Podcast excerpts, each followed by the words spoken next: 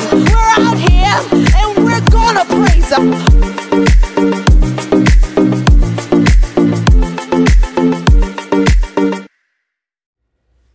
Hey there, Speak Life family. We are back. Here we are, week eight. How you doing? How's your summer going?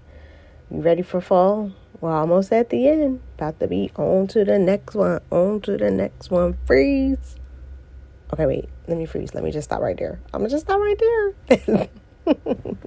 Crack myself up sometimes. Anyway, that's our devotion. Rock Boyz Men's Devotional, Men's Monday. Here it is. Let's jump right into it. On to the next one. On to the next one. Week 8. Our verse, our text comes from Deuteronomy chapter 1, verse 6 through 8 in the Message Bible. Back at Horeb, God, our God, spoke to us. You stayed long enough at this mountain.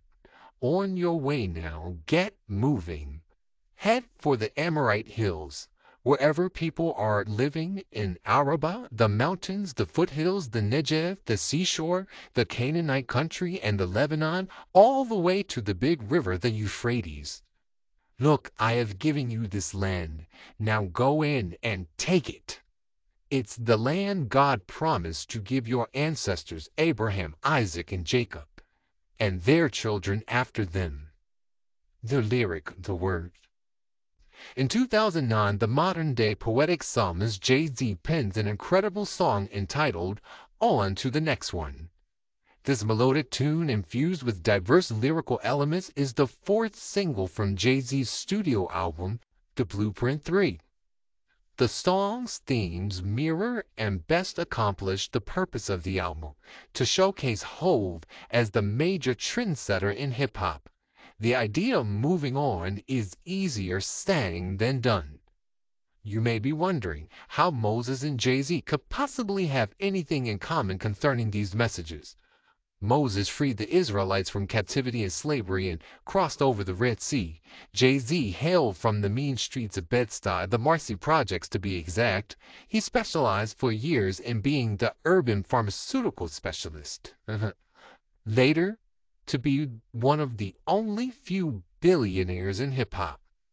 Both Moses and Jay Z Reached great levels of success, and more than likely they could only have done that if they learned how important it is to move on to the next thing. Here in the book of Deuteronomy, the scene set at the mountain of Horeb.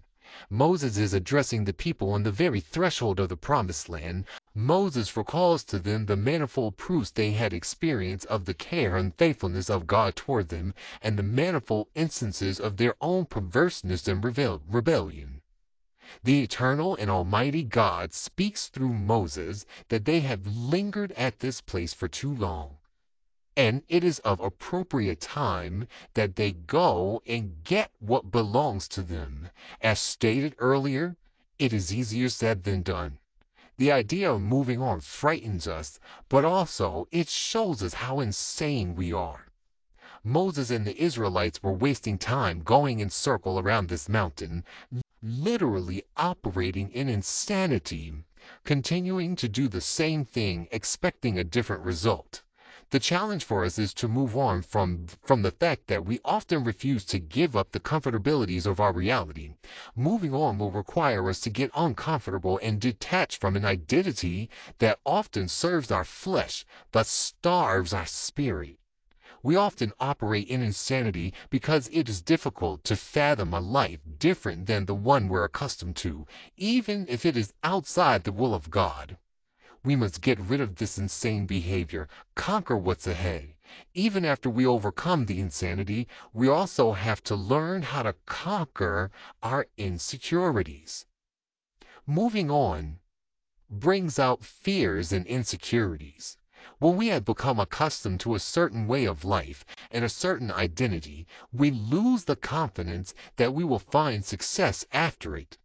Never allow for your insecurities to make you live in fear. The Apostle Paul reminds us, For God did not give us a spirit of timidity, of cowardice, of craven and cringing and fawning fear, but He has given us a spirit of power and of love and of calm and well balanced mind and discipline and self control.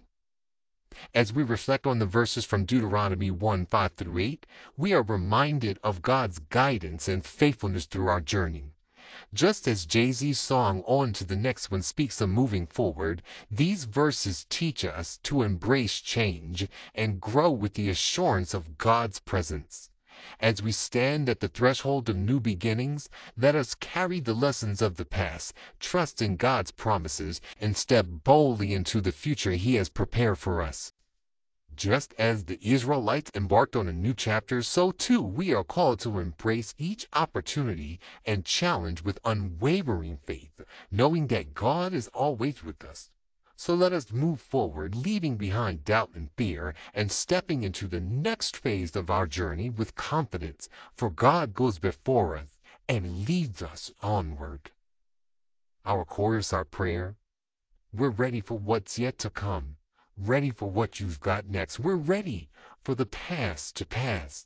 We're running where the future is. It's coming like the rising sun. We want to see your kingdom come, God. Do a new thing. Oh, come do a new thing, Lord. Thank you, Father.